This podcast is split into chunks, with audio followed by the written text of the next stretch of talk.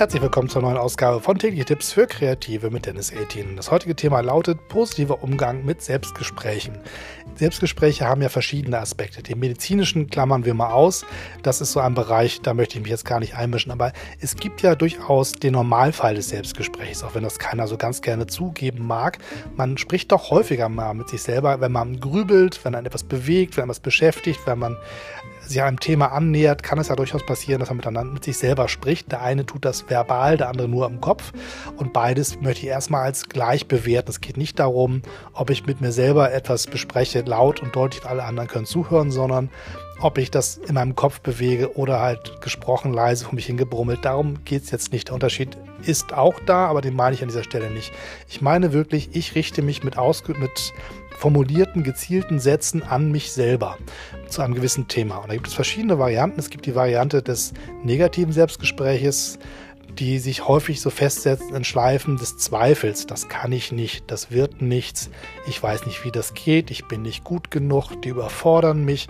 Dann gibt es so Negativschleifen und häufig erkennt man sie daran, dass wenn man sie sozusagen aufschreiben würde, sagen würde, na gut, einmal gesagt reicht ja, musst du ja nicht 20 Mal sagen, weil sich häufig die Formulierung gleich und immer wiederholen. Sie setzen sich fest im Hirn und drehen so Schleifen und verstärken sich immer wieder. Bei jeder Wiederholung sinkt, sinkt man tiefer in diesen Zweifel rein und in die Sorge, ob man es wirklich hinbekommt.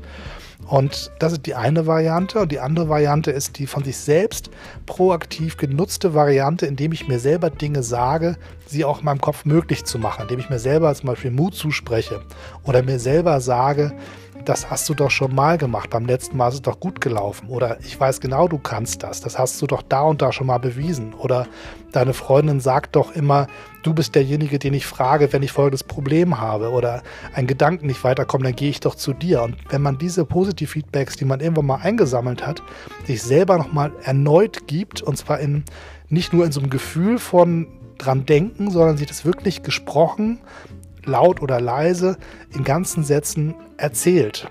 Und zwar dabei geht es tatsächlich um diese richtige Wortwahl und um richtige Satzbauten und nicht nur um so ein Erinnern oder einen ähm, stell dir doch mal vor, sondern es geht wirklich ganz explizit darum, das Verbalisieren dieser Positivbotschaften an sich selbst zu betreiben.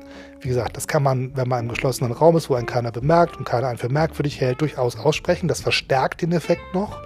Oder wenn man alleine ist, ähm, dann ist, traut man sich das ja auch, wenn man das sozusagen in der Form nicht tun kann, kann man auch im Kopf sich selber diese, diese Sätze zurechtlegen und sie wirklich Wort für Wort im Kopf durchgehen und sie sich selber leise vorsprechen.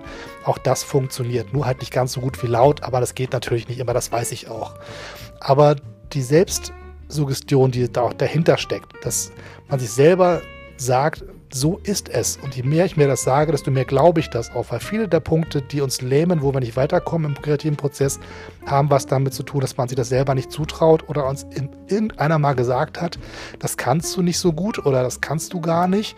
Und man das irgendwann angefangen hat zu glauben und sich das dann selber als eigene Meinung immer und immer wieder erzählt. Und ähm, der ähm, Kollege Chase Jarvis von Creative Life und der Fotograf und selber Kreativer und ähm, der hat das in seinem Podcast ganz gut beschrieben. Der hat das diese, diese nachts um zwei Gremlins genannt. Die Leute, die dich so nachts um zwei halb wach machen und dir ins Ohr hauchen, ey, das wird nichts, das kannst du nicht, das ist alles oberhalb deiner Flughöhe.